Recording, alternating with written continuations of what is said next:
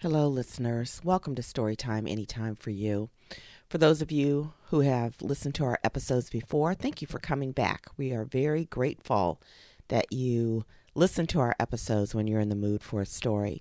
And if you're new to Storytime Anytime for You, we welcome you as well.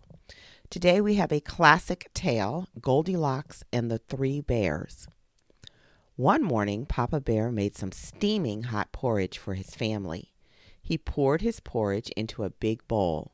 He poured Mama's porridge into a middle sized bowl.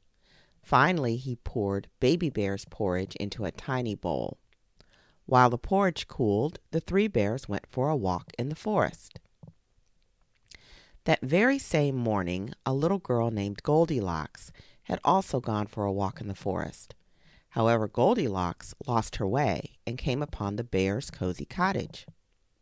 Goldilocks was hungry. She stepped inside the cozy cottage. There she found the three bowls of porridge. Goldilocks tasted the porridge in the big bowl. Ooh, too hot. She tasted the porridge in the middle sized bowl. Too cold. Then she tasted the porridge in the tiny bowl. It was just right, so she gobbled it up. Goldilocks began to feel tired. She looked around and saw three chairs.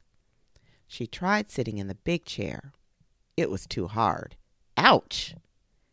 She tried sitting in the middle sized chair. It was too soft. Plop! She sat down in the tiny chair. It was just right. But suddenly the chair broke and Goldilocks fell to the floor. Crash! Goldilocks went upstairs and found three beds. She was still tired, so she tried the big bed. It was too smooth. She tried the middle sized bed. It was too lumpy. She tried the tiny bed. It was just right. Goldilocks fell fast asleep. While Goldilocks was sleeping, the bears returned home. They saw that someone had been eating their porridge. They saw that someone had been sitting in their chairs. Baby Bear said, Someone has been sitting in my chair and has broken it all to pieces. The bears went upstairs and discovered that someone had been sleeping in their beds. Baby Bear said, Someone has been sleeping in my bed, and here she is. Goldilocks had, was startled when she woke up and saw the bears.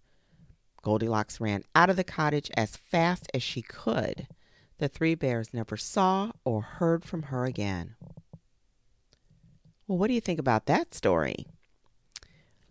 And we have a few other questions to ask you about this story for you to discuss with people you know. What do you think about Goldilocks entering the bear's home without an invitation? Do you think she should have helped herself to their food and made herself at home in their furniture? Explain your answer. At the end of the story, Goldilocks runs away from the bears and they never see her or hear from her again. If they were to see or hear from her, use your imagination to create a story about that meeting. Join us again for another episode of Storytime Anytime for You, and until then, take care.